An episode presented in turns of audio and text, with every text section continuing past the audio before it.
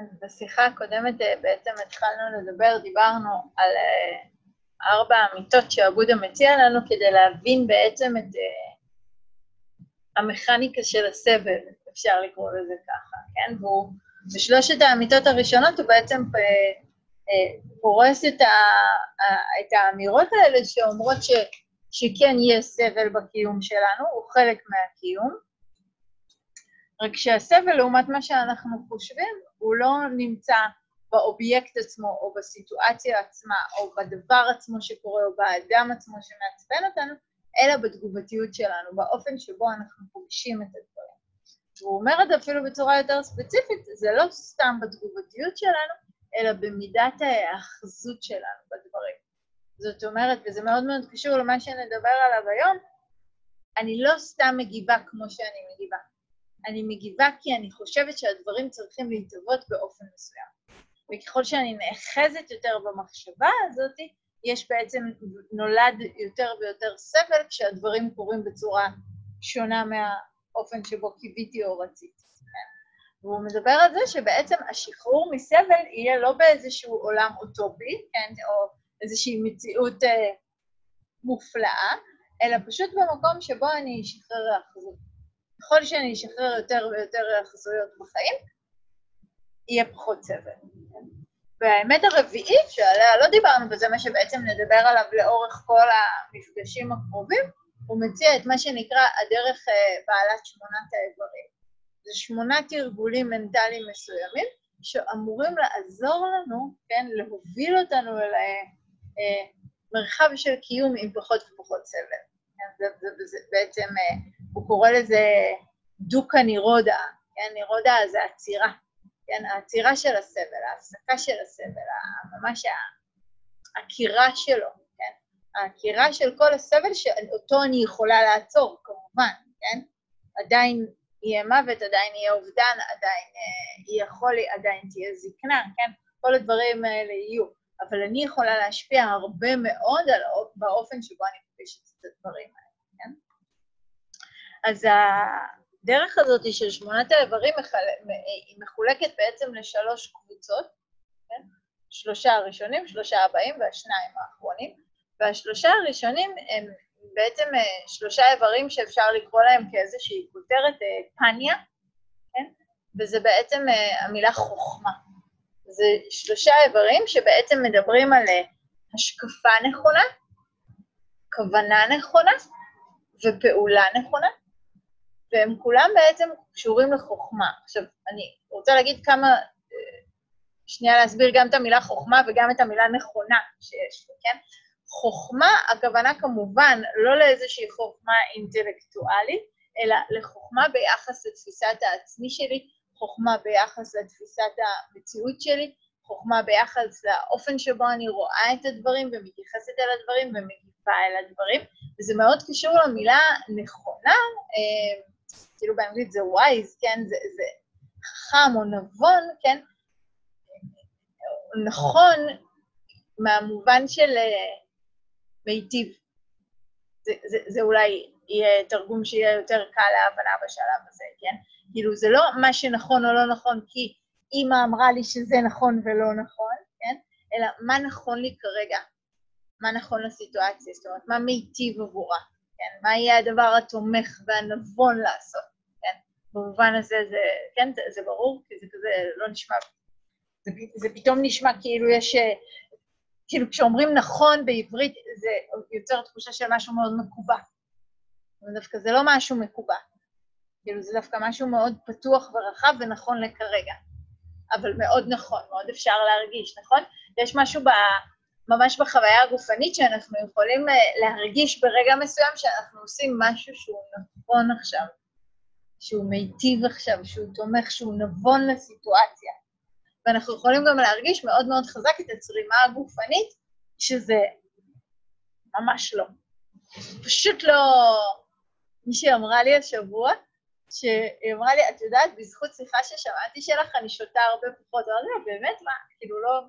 אז היא הזכירה שפעם אמרתי באיזו שיחה, שיש את הקטע הזה לפני שבאים לשתות צ'ייסר, שאם תשימו לב טוב לגוף ברגע הזה, הוא ממש, אצלי זה, הוא ממש מתכווץ. אני בטוחה שזה, כאילו, שזה משהו בגוף שרגע לפני אומר, לא, מה הדבר הזה? זה שורף, זה עושה רע, אבל כאילו, בסדר, אבל שישי, צהריים, וערק, וכולם יושבים, וזה, אז אוקיי. אבל יש משהו בגוף שמספר לי משהו על החוויה, כן? וכשאני לומדת להקשיב, כן? אז אני מתחילה לקבל מושג הרבה יותר טוב לגבי מה נכון לי כרגע, באמת. זה לא אומר שכל הצ'ייסרים הם לא, אבל זו דוגמה די טובה לבהירות שיכולה להימצא. אז אני רוצה להתחיל לדבר, אנחנו נדבר כזה, הם מאוד כרוכים ביניהם, הם מאוד כרוכים זה בזה, ההשקפה הנכונה והכוונה הנכונה והפעולה הנכונה. ובאופן מסוים אני רוצה לדבר היום על התנועה הזאת שזזה בין השקפה וכוונה הנכונה, וכיצד בראייה הנכונה שלהם, כן, ובתשומת הלב הנכונה אליהם, הם מובילים לפעולה נכונה. וכיצד כשאין לי השקפה נכונה, אז זה מן הסתם גם מוביל לפעולה מאוד מאוד לא נכונה. אז קודם כל להגיד כמה דברים על השקפות. השבוע הלכתי פה ברחוב וטיילתי עם ג'וי, ובמדרכה, כאילו מהצד השני, ראיתי כזה אבא הולך עם שתי ילדות קטנות, ומישהו הולך לפניו עם מה שאפשר לקרוא לו כלב, אבל גם אפשר לקרוא לו ג'וק, כאילו זה ממש כזה, משהו ממש קטן וכזה, אבל הקטנים אתם יודעים, הם תמיד עושים הרבה מאוד רעש, הילדות, כאילו אני עברתי שם בדיוק בשלב שהילדות כאילו ניסו ללטף את החרג'וק, את הכלב ג'וק הזה, והוא כנראה נבעל, וכזה, לא נראה לי שהוא ממש נשך, אבל הוא סמי נשך את אחת הילדות, כזה, כאילו הוא כנראה נשך, אבל מאוד מאוד חלש, זה לא היה, אבל בשביל ילדה זה מאוד מאוד מוביל, כן? אז היא כמובן התחילה נורא לפקוט ולצעוק, ואז אבא שלה אמר לה, את רואה? אמרתי לך, אסור ללטף כלבים, זה מסוכן. כן? אני תמיד אומר לכם, לא ללטף כלבים. זו זריעה של השקפה, כן? שלא משנה אם אנחנו מסכימות איתה כרגע או לא, כן? אבל ממש אפשר לראות איך האבא אומר את הדבר הזה, וזה מטפטף, כן, לתוך המוח של הילדה הזאת, וזה נזרע אצלה עכשיו כאיזושהי השקפה שדרכה היא עומדת להביט בעולם, לפחות בעולם הכלבים, כן, בהקשר הספציפי הזה. למה אני נותנת את הדוגמה הזאת והיא חשובה? כי סביר מאוד להניח שהילדה הזאת בפעם הבאה שהיא תלך ברחוב ותראה כלב, היא לא תגיד לעצמי, פעם הלכתי ברחוב וכלב נשך אותי ואבא אמר לי שהוא... היא פשוט... האופן שבו היא פוגשת את הכלב כבר צבוע בתיווך הזה של ההשקפה הזאת, שבגלל שזה אבא שלה, אני מניחה שלהשקפה הזאת תהיה משקל כבד, כן? עוד שאם ילד היה אומר לה את זה, אז אולי פחות, כן? כשאבא אומר זה מאוד מאוד נוכח בחוויה. עכשיו, לעומת מחשבות שאנחנו תמיד שומעות אותן, כן? כאילו, אני יכולה לשמוע את עצמי הולכת ברחוב ואומרת, אני חייבת לזכור לקנות בדרך הבית החלב, או אני חייבת לעשות ככה וככה, אני מודעת למחשבות שלי, ואני עוד יותר מודעת, אם אתם זוכרות את המילה פופנצ'ה, כן? זוכרות מה זה?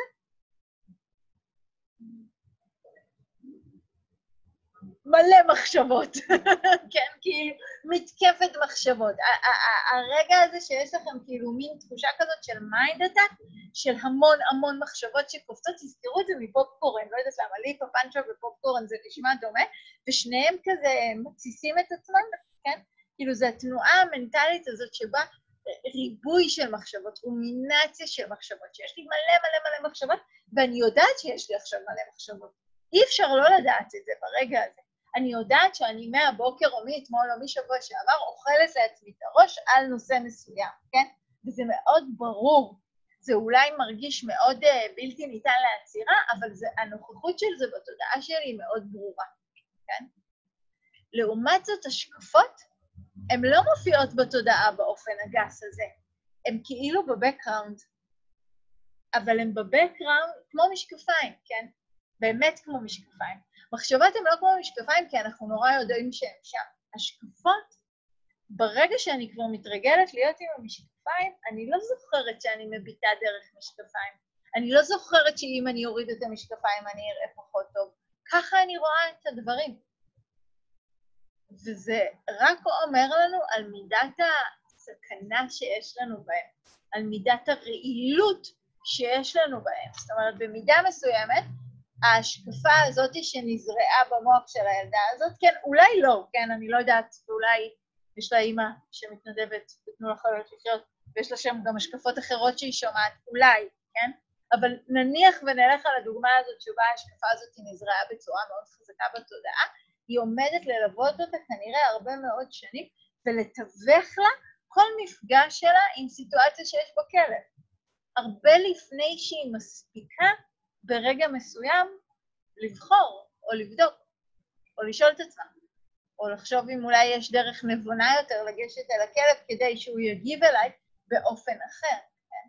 עכשיו, זה כאילו דוגמה קטנה, אבל בעצם מה שההשקפה הזאת עושה, בין אם היא קטנה, ותכף נדבר אולי על השקפות שהן יותר קריטיות להמשך חיינו, היא מצמצמת מרחב מחייה בעולם. כאילו מרחב המחייה של הילדה הזאת, בקשרים שלה עם בעלי חיים, מצמצם כרגע. מצמצם כרגע למרחב שיש בו איזושהי השקפה מסוימת, כן? עכשיו, זה כאילו אולי נשמע שהגזמתי את זה, כי זה באמת, כאילו, כי באמת הגזמתי את זה, כי אני באמת לא מכירה אותם ואת החיים, כן? אבל נגיד, יש לי חבר נורא טוב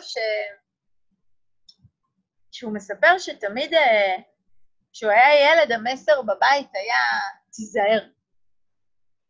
תיזהר משהו יכול לקרות.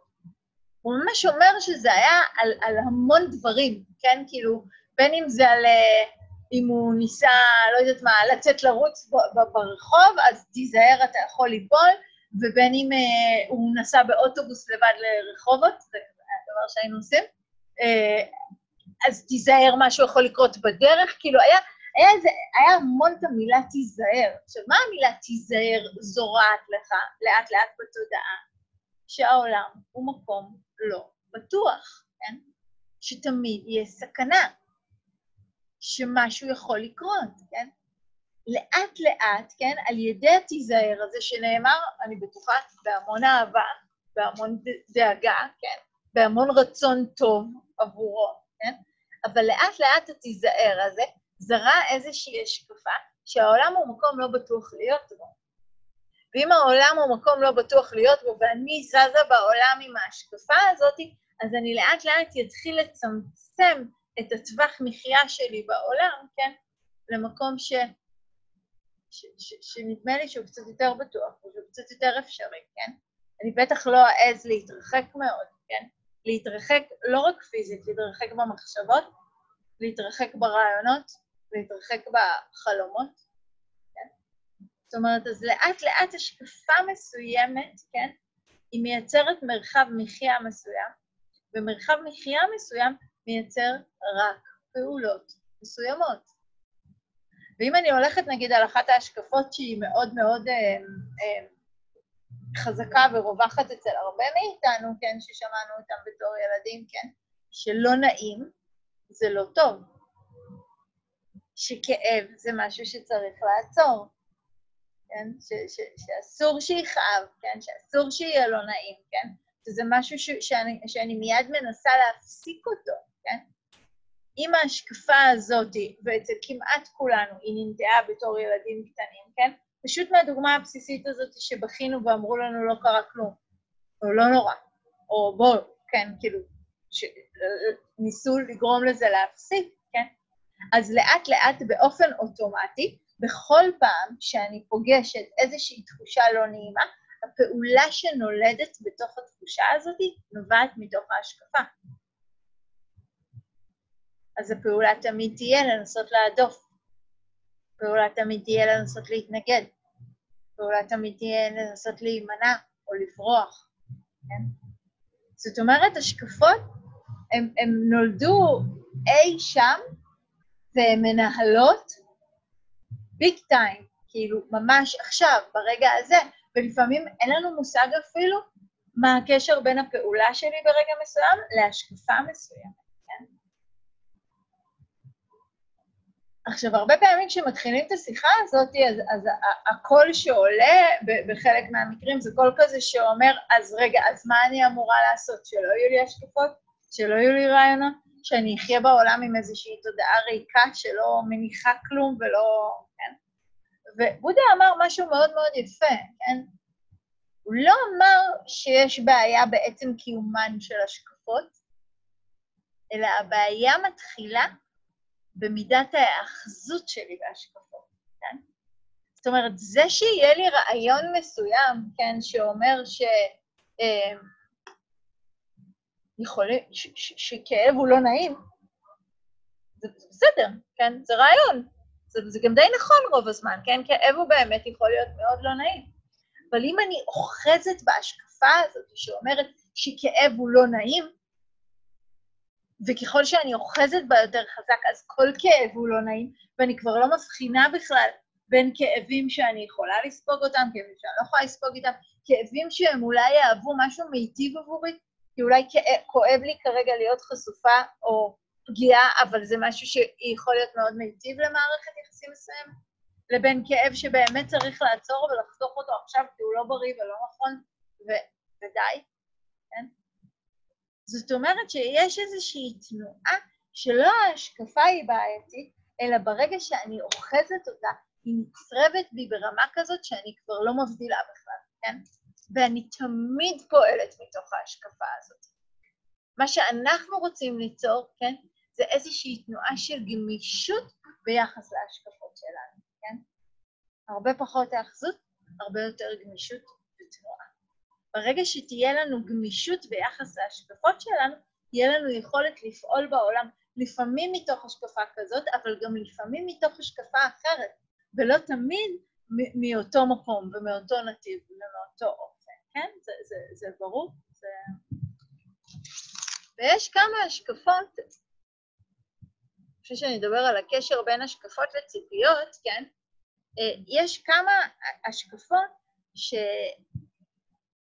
אני אענה על שאלות בסוף, אוקיי? תשמרו את זה, כי זה שנייה קופץ לי במסך וזה קוטע לי. ויש כמה השקפות שמאוד מאוד, איך אני אגיד את זה, הן קשורות למאפייני הקיום שבודה מדבר עליהם, שאנחנו יכולים לראות שאנחנו מבלבלים אותם לעתים קרובות, כן?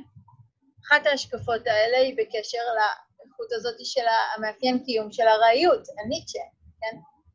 רוב הזמן, לא משנה כמה כרגע אנחנו נסכים על זה, שלכל דבר יש התחלה, אמצע וסוף, והכל משתנה כל הזמן. רוב הזמן אנחנו לא חיים תחת ההשקפה הזאת. אנחנו חיים תחת ההשקפה שהדברים הם קבועים.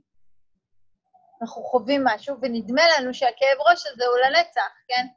שהפרידה הזאת היא לנצח, שהכאב של הפרידה הזאת היא לנצח, כן? שהתחושת החוסר, או הלבדות, או הכאב, או הפקידות, או חרדה.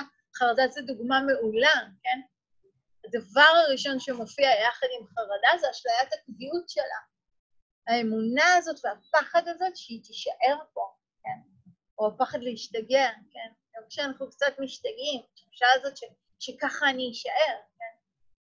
אז יש משהו בתנועה הזאת שאנחנו רוצים לראות שיש פה איזושהי השקפה מאוד מאוד חזקה, ששומעים את זה? יש לפעמים בומים של זיקוקים. אוקיי, אני אוהבת זיקוקים, פשוט לא רואה אותם, אני רק שומעת. האשליה הזאת שכשאנחנו חיים לפיה, שהדברים הם קבועים, שאני מצליחה לפרק את ההשקפה הזאת, וזה חלק ממה שאנחנו עושים בריטריטים, מתחילים לראות רגע אחר רגע מה אחד הדברים הראשונים ששמים לב אליהם בריטריט? שדברים מסתיימים, שכל הזמן דברים מסתיימים, כן? שהם לא באמת נשארים פה באותו אופן קבוע שבו אני תופסת את זה, כן?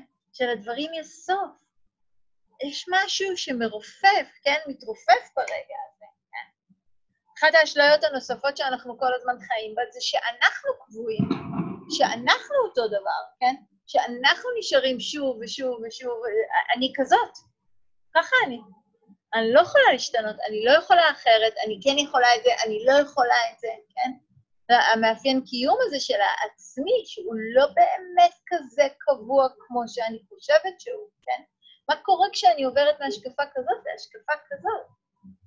בעצם השאלה המעניינת תמיד ביחס להשקפות היא שאלת הדוקה. כמה סבל ההשקפה הזאת היא מייצרת? כן. כמה סבל האמונה הזאת שאיתה אני ניגשת לתוך הסיטואציה, התיווך המסוים שדרכו אני רואה את הדברים, כמה סבל הוא מייצר על החוויה שלי.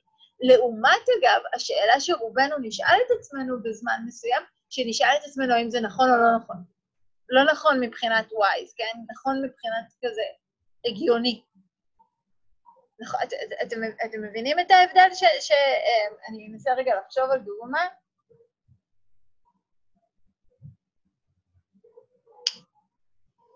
זה עולה לי. שנגיד אני נמצאת בסיטואציה מסוימת, כן? שבה נעלבתי ממישהו, כן? אני יכולה נגיד להגיד על מישהו, אם הוא יתנהג אליי ככה פעם אחת, הוא תמיד מתנהג ככה. זה אומר שהוא בן אדם כזה שלא מתחשב, כן? מכירים את הקול הזה שיכול לעלות? שמהר מאוד על ידי איזושהי התנסות מסוימת, אני אנסה להכניס אדם מסוים או סיטואציה מסוימת או מקום מסוים לתוך מסגרת, כן? מסגרת מקובעת, אני מסיקה מסקנה, אני מייצרת איזושהי השקפה מסוימת, כן? ואני מאוד מנסה לאמת אותה, הרבה פעמים כאילו האינטראקציה הזאת עם החברה, מה, את לא התנהלבת? מה, זה לא הגיוני שאני אגיב ככה? לא יודעת, כן? כאילו אולי. ומה קורה כשאני מנסה ברגע מסוים, כן? לשאול את עצמי, אוקיי, אולי זה הגיוני שאני אגיב, אבל זה מייצר סבל או לא? זו שאלה הרבה יותר מעניינת. האם התגובה שלי הגיונית, האם התגובה שלי מייצרת סבל עבורי? והאם התגובה שלי מייצרת סבל עבור הסביבה? והאם אולי יש תגובה אחרת שיכולה לייצר פחות סבל עבורי ועבור הסביבה? וזה לא משנה אם היא נדמת כהגיונית או לא הגיונית, כן? אולי היא מדברת מאיזשהו מרחב אחר בלב שלי, שתכף נגיע אליו, כן, לכוונה. ויכול מאוד להיות שהיא הרבה יותר רלוונטית לסיטואציה מאשר הגיוני, כן? זה ברור? זה באמת אני שואלת. כן? ואם אני חושבת לרגע על ההשקפות ועל כאילו פתאום אחרי שדיברנו שבוע שעבר, עלה לי נורא הקשר שלהם לציפיות. שאני ניגשת בתוך מערכת יחסים לצורך העניין, עם ציפייה מסוימת, עם הציפייה שמישהו יבין אותי, עם הציפייה שמישהי תתנהג בצורה מסוימת, עם הציפייה להרגיש משהו מסוים. אם אני אעצור ויעט ואסתכל רגע מקרוב על הציפייה הזאת, אני אראה שהציפייה הזאת מבוססת ונולדה מתוך השקפה מסוימת. השקפה שאומרת ומספרת לי איך אבא שלי אמור להתנהג, או איך בן זוג שלי אמור להתנהג, או איך חברה אמורה להתנהג, או איך אמורים להגיב כשרואים אותי בתוך כאב או קושי, כן? זאת אומרת, יש קשר נורא נורא עדוק בין ציפייה להשקפה. אני לא מצפה, תשימו לב, הציפיות שלי הם לא איזשהו משהו שעולה באופן, איך אומרים את זה? הן לא רגילות, הן מבוססות על משהו, יש להן משקל נורא נורא חזק שמניע אותם, כאילו כמו מנוע כזה, והמנוע של ציפיות זה השקפות. וזה אומר שאני בעצם מגיעה לתוך מערכת יחסים, לא עם איזשהו קשב ונוכחות לבאמת מה שאני זקוקה כרגע, הרבה מאוד פעמים, אלא בדרך כלל על סמך איזושהי היסטוריה של סיפור שאני סיפרתי לעצמי של מה אני צריכה, ומה הוא אמור לעשות, ואיך הדברים צריכים להיראות. ומתוך הקשר הזה אני ניגשת ופועלת, כן? עכשיו, כשלי יש השקפה מסוימת או ציפייה מסוימת, והן ממוסגרות בסיפור מאוד מאוד מקובע, ובדרך כלל מאוד מאוד מפורט, וברמת דציבלים וטונים מאוד מאוד ספציפית, מכירים את זה שאתם צריכים משהו בול, כן? הסיכוי של הצד השני להתאים לזה, הוא נורא נמוך, פשוט נורא נמוך, כן? תהיה שם צרימה, כן? כי לנו יש איזושהי מסגרת מאוד מאוד ידועה מראש, אנחנו גם בדרך כלל, אם תשימו לב, לא לגמרי מתווכים אותה מילולית, אנחנו מאוד חיים בתוכה, אבל אנחנו ממש לא בהכרח אומרים אותה או משתפים אותה באופן הזה, כן? ואז הצד השני בא עם החוויה שלו באותו רגע, והסיכוי ששני הדברים האלה ייפגשו ביחד בצורה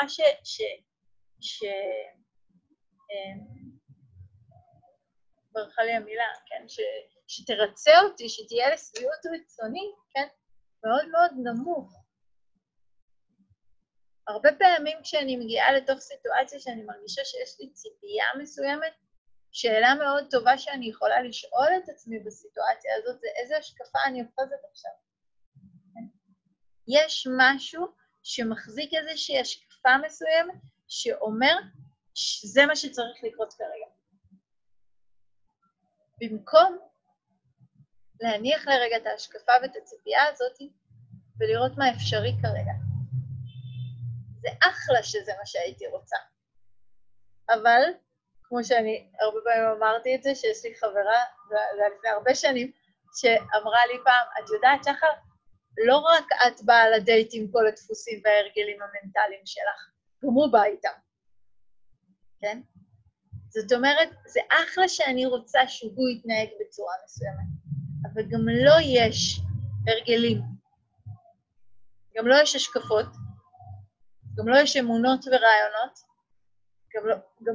בטח ובטח יש רגשות שמפעילים אותו ברגע מסוים, ומתאים אותו לכיוון מסוים, וזה לא תמיד לכיוון שבו אני הייתי רוצה שזה ייתה.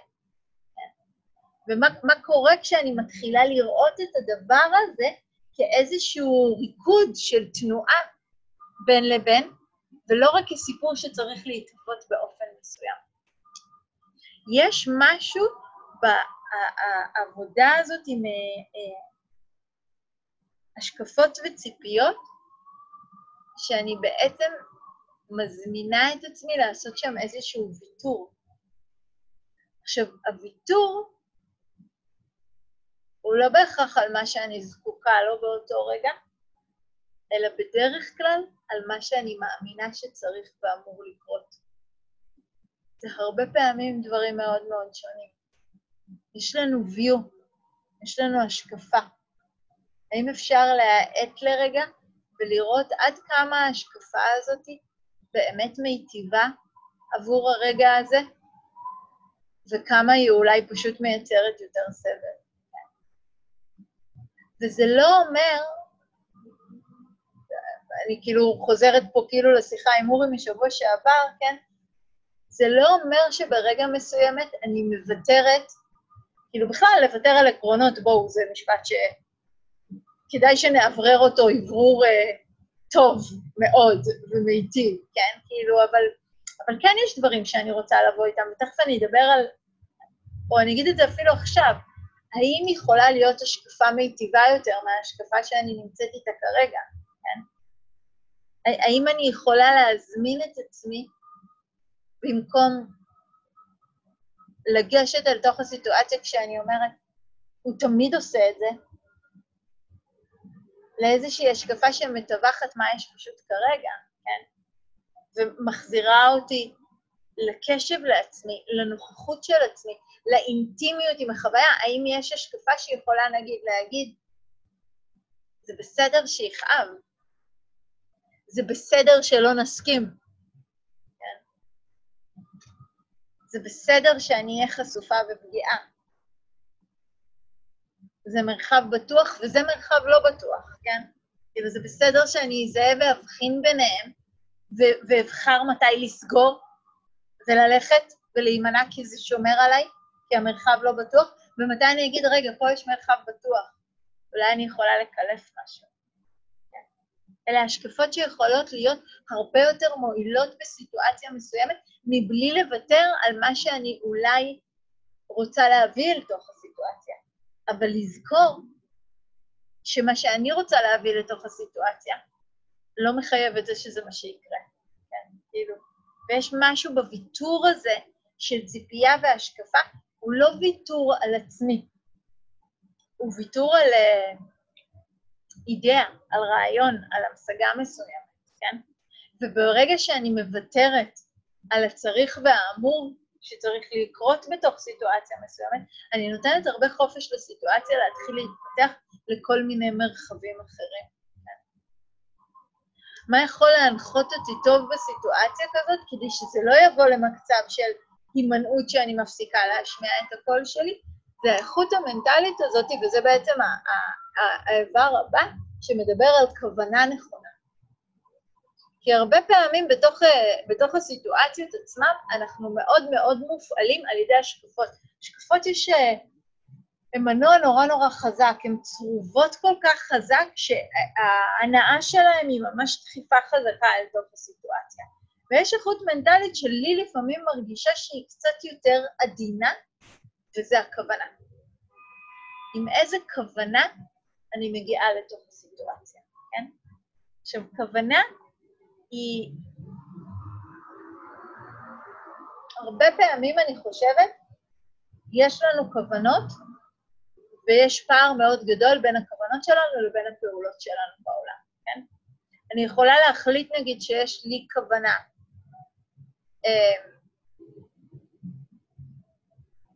נלך על דוגמה הכי פשוטה, אבל אני אומרת את זה לא כדי להטיף בשום צורה שהיא, כן? אבל יש הרבה אנשים שיש להם את הכוונה הזאת של לא לפגוע, והם כל הזמן אומרים, אני נורא רוצה להיות צמחונית, כן? אני מאמינה בזה, זה בכוונה שלי, של אני לא רוצה לפגוע, אני לא רוצה לייצר עוד פגיעה. אבל מה יש לצד הכוונה? למה הם לא צמחוניים בסוף? מה זה? כי זה טעים, ואז מה מתעורר שזה טעים? בשפה של התרגול. תשוקה, השתוקקות, כן? כאילו זה נעים, זה טעים, אני רוצה. ובסופו של דבר יש לי את הכוונה של הלב שרוצה לא לפגוע. ויש לי את ההשתוקקות של הטעים והנעים. והרבה פעמים היא מנצחת. כשאנחנו מתחילים לתרגל עם כוונה נכונה, אנחנו רוצים ליצור חיים שבהם הפעולה שלי תיבחר לא על ידי היצר החזק באותו רגע, אלא על ידי נאמנות לכוונה שלי, שנמצאת שמה, גם אם היא מורגשת בעוצמה הרבה פחות חזקה. זאת אומרת, אני חושבת שייקח לנו הרבה מאוד שנים, שהעוצמה של הכוונה תהיה חזקה ברגע מסוים, כמו העוצמה של ההשתוקקות. כן? ההשתוקקויות האלה להנאות החושים הן מטורפות, כן? עכשיו, אני יכולה לקחת עוד הרבה דוגמאות, נגיד, הדוגמה של ציניות, וציניות במובן של, לא בדיוק ציניות שהיא לרדת על אנשים. אתם שמים לב שרוב הצחוקים בעולם הם באים על חשבון מישהו? נגיד, אני יכולה להגיד שפיתחתי עם השנים אלרגיה לסטנדאפיסטים, זה לרובם, לא לכולם, כן? אבל לפעמים זה קופץ כזה בפייסבוק, נכון? לא שאני הולכת לכזה, אבל... וזה פשוט כמעט תמיד על חשבון מישהו, גם אם לא באופן אישי, על חשבון האישה המקדרת, על חשבון הגבר הלא רגיש, על חשבון ה... כן, כאילו... עכשיו, זה גם תמיד מצחיק, כן? כאילו, אנשים צוחקים, זה מצחיק, זה החיים. אבל יש שם משהו, יש את היצר הזה של ההשתוקקות לצחוק ולהתמסר לפן הזה, אבל יש איזשהו קול אחר פנימי שאומר, אבל אני לא רוצה לפגוע. במידה ויש את הקול הזה, אני סתם נותנת פה דוגמה לכוונה. וכמה אני יכולה להיות נאמנה ברגע מסוים לקול הזה שאומר, אני לא פוגע. כן? אני לא דורך על. אני לא עודף או רומס. לעומת הכל הזה שנורא נורא רוצה, בחוזקה ובעוצמה נורא נורא גדולה, אבל ככה אני מצחיק. וגם ככה אני, איך אומרים את זה, בטוח. כן, יש משהו נורא בטוח במקום הזה. כן. איך זה מתעורר? כן, מה קורה ברגעים האלה? כן, אתם יכולים להרגיש את המאבק? ויש משהו בתרגולים מול השקפה שהיא מנוע כל כך חזק, ופעולה שברגע שהיא יוצאת זה כבר כל כך כל כך קשה לעצור אותה, ויש שם את הנר הקטן הזה של הכוונה, שאני רוצה נורא להחזיר את עצמי אליו. להחזיר את עצמי אליו לאופן שבו החיים שלי בעולם יהיו נאמנים הרבה יותר רגעים לכוונה. ולראות איך יש כוונות מסוימות שהן... יש כוונות לא נכונות. אני יכולה להרגיש על עצמי, נגיד, בימים מסוימים, שבא לי לתקוף. כן? שבא לי. מה זה? אה? אבל משחק כדורגל לא שומעים מפה בחיים. אני יודעת שזה, אבל הבנתי שבפור סאונד. אז יכול להיות שיש פיצ'יבול או משהו. אוקיי, בסדר. פשוט שומעים, אתם שומעות את זה? מהזום? לא? אוקיי. זה כזה מרגיש כאילו אנחנו באצטדיון כדורגל. זה גדול. שתדעו מה קורה ברקע כזה. מריעים לכוונות הנכונות שלנו.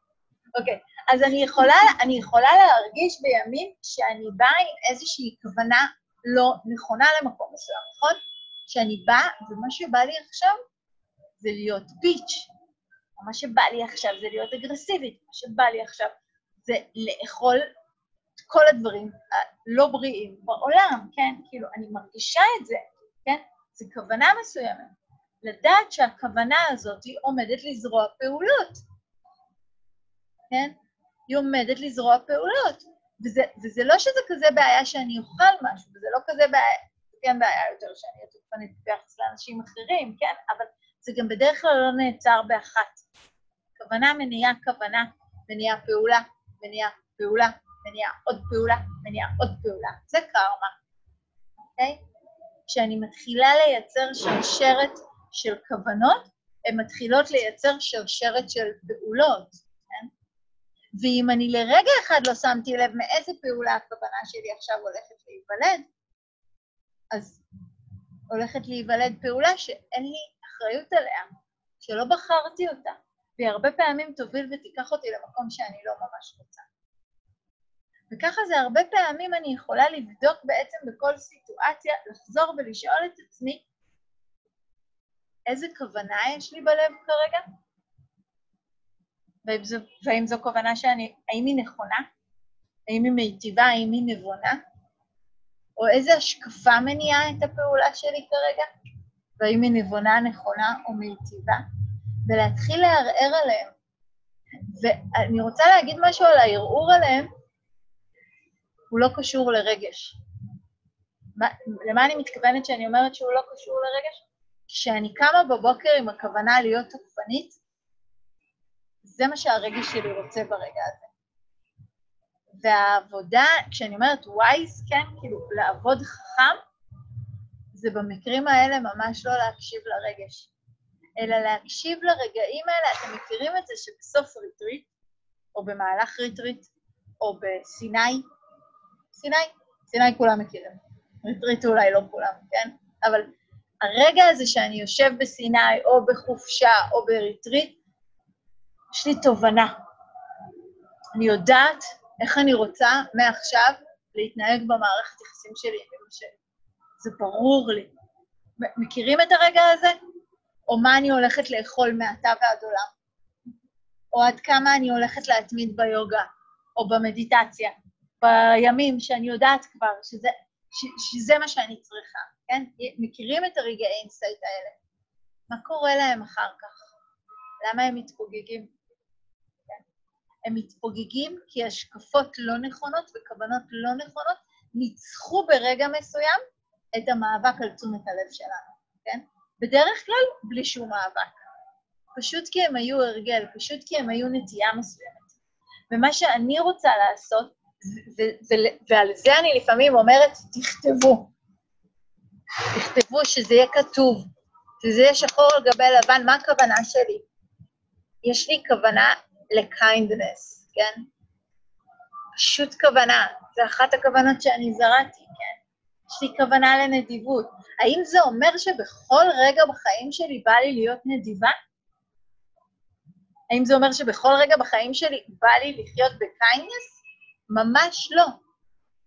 אבל אני מאמנת את עצמי להישאר נאמנה לכוונות האלה יותר ויותר, מתוך הידיעה שהם יובילו ליותר ויותר פעולות מיטיבות.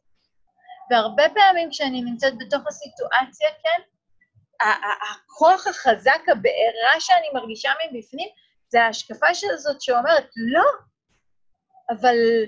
אבל הם האחים שלי, הם צריכים להיות רגישים, אבל הם לא רגישים, כן? הם לא. כן? אז כמה דוקה יש בהשקפה הזאת שמספרת לעצמי כבר 30 ומשהו שנה את הסיפור שהם אמורים להיות כאלה וכאלה, וכמה חופש יש כשאני מציעה השקפה אחרת שאומרת, בואי תראי מה את יכולה לעשות שיוצאים מהם יותר איכות של רגישות. כי יש כמה דברים שאני יכולה לעשות, כן? כאילו, וכמה הוויו הזה שמשתנה מביא משהו אחר לאינטראקציה שלי מולם. וכמה אני יכולה להסתכל, נגיד, מול, אפילו באמת, מול האחים שלי, כן? האיכות הזאת, כמה קל לי לטפח את האיכות הזאת של הדנה, של הנדיבות שקבעתי לעצמי אותה, ככוונה בחיים מולכם, או מול אנשים שזקוקים לזה, וכמה משהו בלב שלי נסגר כשזה פתאום האחים שלי. לא אכפת לי למה. אכפת לי רק להמשיך עם הכוונה, כן? להמשיך איתה. להמשיך איתה כי היא מה שאני רוצה שינחה אותי, כי אני מאמינה בה, כי אני מאמינה שהיא תוליד פעולות נכונות יותר בעולם, ובקשר שלי איתם. ובתוך סיטואציות שהן לא הגיוניות, כן? אבל אני אקח אותם, ואתה אותם לאט לאט. הרבה פעמים, מה שנדמה לנו, המשפט שאני אגיד הוא יקבץ ברגע הראשון, כן? הוויתור על השקפות וציפיות, הוא בעצם הזכות שלנו לזכות בהרבה מאוד חופש. חופש להיות נאמנים למה שבאמת חשוב, ומניע את ליבנו, כן? חופש להתחבר בהרבה יותר רגעים לכוונה הנכונה שלנו, מאשר לאיזו השקפה לא נכונה שמנהלת את חיינו כבר הרבה מאוד שלנו, כן? זו התנועה הזו של המעבר שאנחנו רוצים לעשות. תזכור את זה כל הזמן, השקפה נכונה, כוונה נכונה, פעולה נכונה, ולשאול את עצמי בכל רגע מה המנוע שמניע אותי ברגע מסוים, והאם הוא באמת נכון עבורי. לא הגיוני, לא רציונלי, לא אמיתי, לא אמיתי.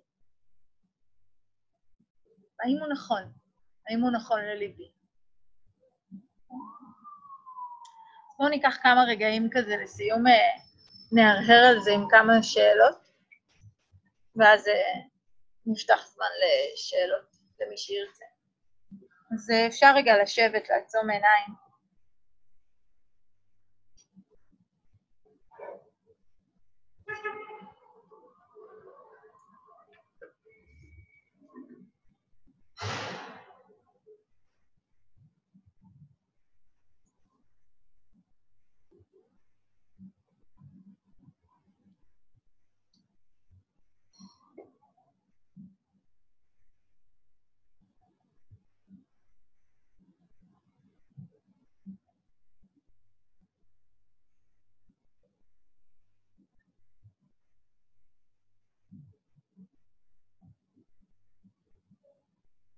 לאט לאט ככה, נוכל להרהר. יש רגעים באמת ביום יום שלנו, בחיים, שאנחנו מגיעים עם איזשהו סיפור.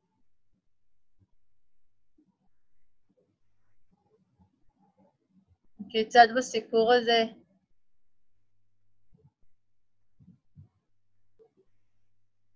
אולי יש איזושהי מערכת של ציפיות, השקפות.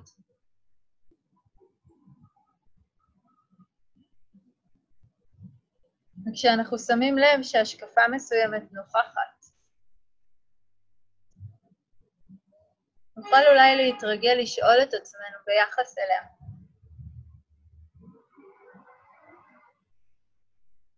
האם זה נכון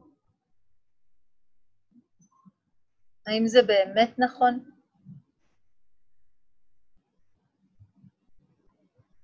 האם זה תמיד נכון?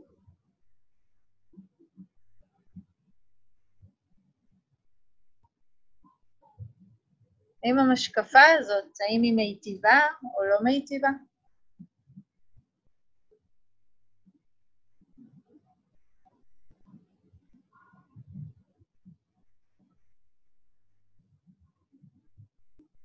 ואם ישנה עבורי האפשרות להביא איזושהי פרספקטיבה אחרת? אולי יש השקפה אחרת, פתוחה יותר, גמישה יותר.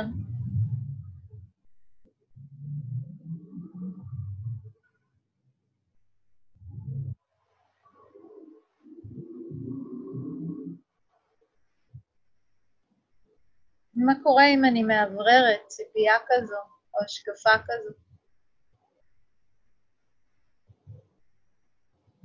האם יכול להיות שיפתח איזה מרחב בתוך החוויה?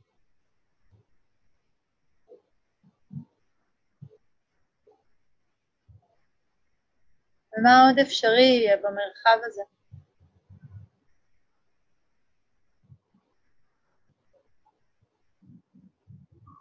האם אולי בוויתור על השקפה וציפייה מסוימת, אולי אני זוכה בחופש.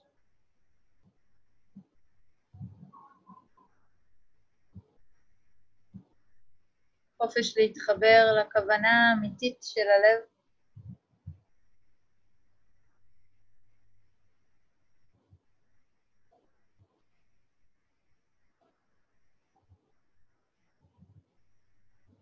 חופש לחיים מתוך כוונה. חיים של התמסרות. דרך הלב.